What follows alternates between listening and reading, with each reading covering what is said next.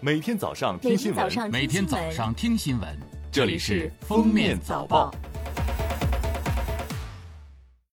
各位听友，早上好！今天是二零二零年六月十号，星期三，欢迎大家收听今天的《封面早报》。首先来听今日要闻。八号起，江南、华南等地出现持续强降雨天气，预计今天华南强降雨减弱。主雨带多集中在江南东部。十一号，江南、华南降雨均有所减弱，江南北部部分地区有中到大雨。十二号到十七号，主雨带北移至长江中下游附近地区，贵州还将有强降雨天气。广西北部降雨明显减弱，汉水流域、黄淮南部、江淮、江南北部及贵州、广西西北部、四川盆地等地有大到暴雨。部分地区有大暴雨，局部地区有特大暴雨。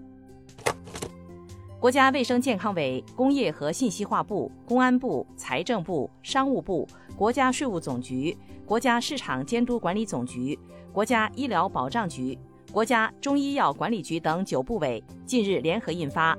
关于印发二零二零年纠正医药购销领域和医疗服务中不正之风工作要点》的通知。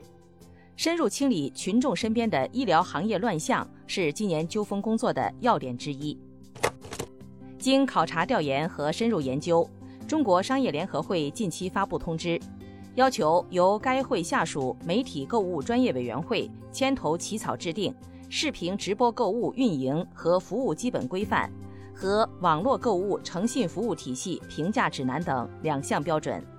这是行业内首部全国性标准，有利于引领和规范我国直播购物和网络购物行为的发展方向，将于七月发布执行。民航局网站六月八号消息，自六月八号零时开始，上海暂停作为第一入境点，增加成都、长沙、合肥、兰州为第一入境点，增加武汉为备用第一入境点。调整后。目的地为北京的国际客运航班指定第一入境点为成都、长沙、合肥、兰州、天津、石家庄、太原、呼和浩特、济南、青岛、南京、沈阳、大连、郑州、西安、武汉共十六个，其中武汉为备用入境点。来看热点事件，据武汉卫健委通报，武汉市对五月十四号至六月一号。集中核酸检测排查发现的三百名无症状感染者，提取其痰液和咽拭子样本，经中科院武汉病毒所病毒分离培养，三百人份样本均未培养出活病毒。专家认为，无症状感染者痰液及咽拭子样本中未培养出病毒，表明样本中的病毒含量极低，或者不存在具有致病性的活病毒。六月九号，香港特区行政长官林郑月娥在出席行政会议前表示，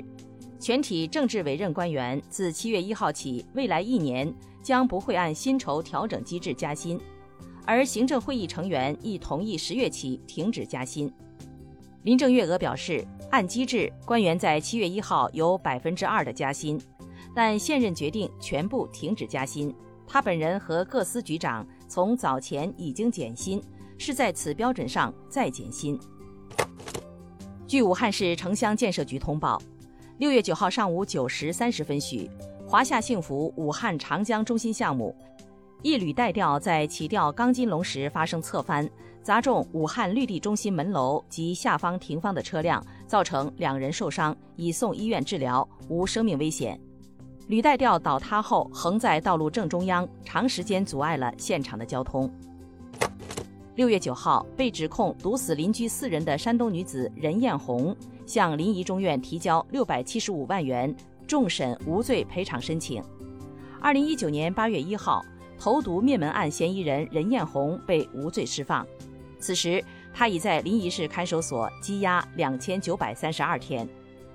二零一一年，费县村民李中山一家四口中毒身亡，警方认定任艳红有作案嫌疑。记者从北京市教委获悉，小学一二三年级六月十五号返校复课，预计返校学生约五十二万人。北京市中小学春季学期于七月十号结束，七月十一号开始放暑假。最后来听国际新闻。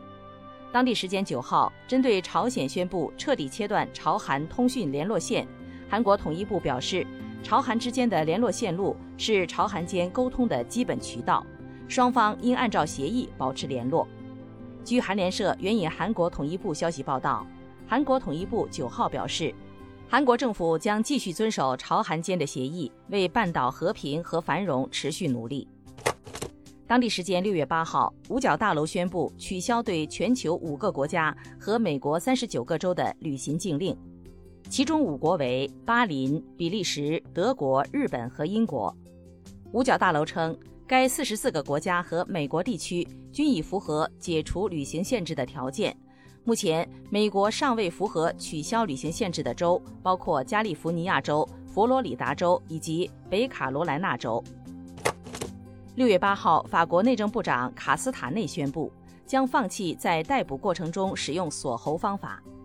他称，如果警察或宪兵在逮捕时必须将某人压低，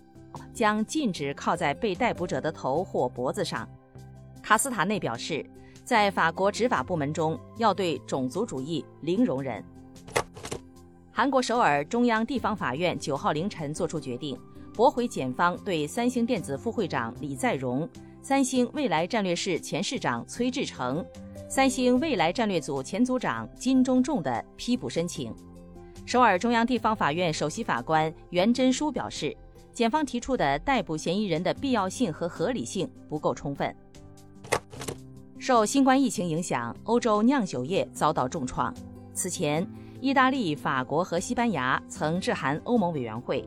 要求欧盟批准将滞销库存葡萄酒改制成洗手液和工业或医用酒精。目前，欧盟委员会已批准该项计划，以期缓解酿酒业库存压力。感谢收听今天的封面早报，明天再见。本节目由喜马拉雅和封面新闻联合播出。